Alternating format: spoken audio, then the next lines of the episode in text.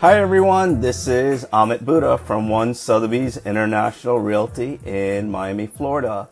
Hope you are having a great week. It is Wednesday, so we are halfway done through the week, and I'm excited today. I have a couple new listings that are going to be coming on the market within a week or two. They're really nice homes, and they are affordable. The general public can afford them. Normally, I sell about eighty percent. High-end luxury, and twenty percent more affordable homes. So before I put any of my listings on the market, what I do is I take photographs, have a videographer, plus a bunch of the other things that you've probably heard me talk about.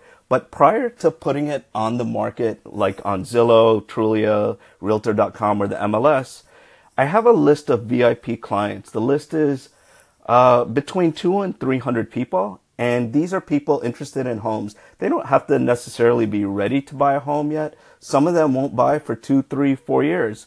And some of them are ready right away. But I send them a list of the homes that are coming on the market prior to them coming on the market.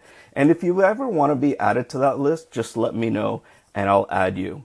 So in today's episode, I'm going to be talking about financing, getting a mortgage. And although I'm not a mortgage professional, I've done real estate for fourteen years, and I've seen some trends, and I wanted to give you some tips to make your expectations more in line and hopefully make your process a little bit easier.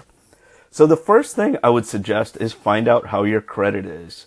You you can go to annual credit report dot com, that's annual credit report dot com, and get your credit for free. It's a government website, and um You can, you have access to all the different credit bureaus. So I definitely recommend that.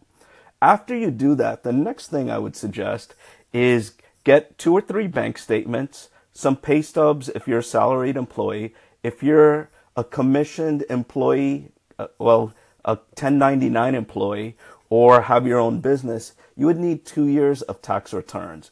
So get all that information.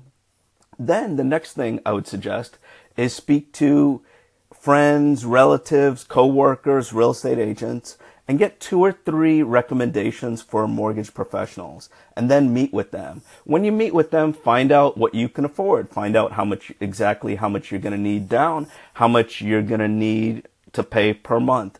And if you're a doctor, attorney, or some other jobs, they sometimes have special programs for you. So make sure that you ask if they have any other special programs. So the next thing I would recommend is to find out exactly what types of loans there are.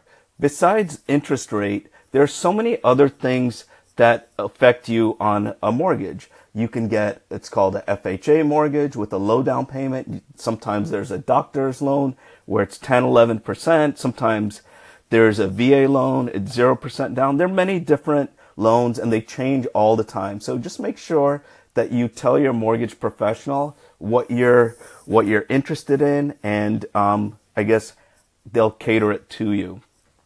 The next thing, since there are a few different departments with mortgage companies, in the beginning someone will take your application, then there'll be someone processing your loan, and then there'll also be someone um, underwriting your loan, and there may be other people involved in the transaction as well with the mortgage company.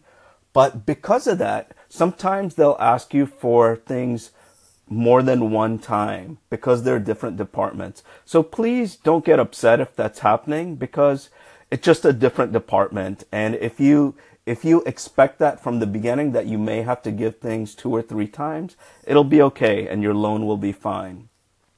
The last thing I want to mention is your closing date. A lot of times the closing dates, at least in South Florida, change from what what they say they're going to be. So if that happens, don't worry about it. Everything will be okay. And if you have any other questions, please contact me and I'll be happy to help you. So until next time, I hope you have a great day and enjoy the rest of the week. Take care.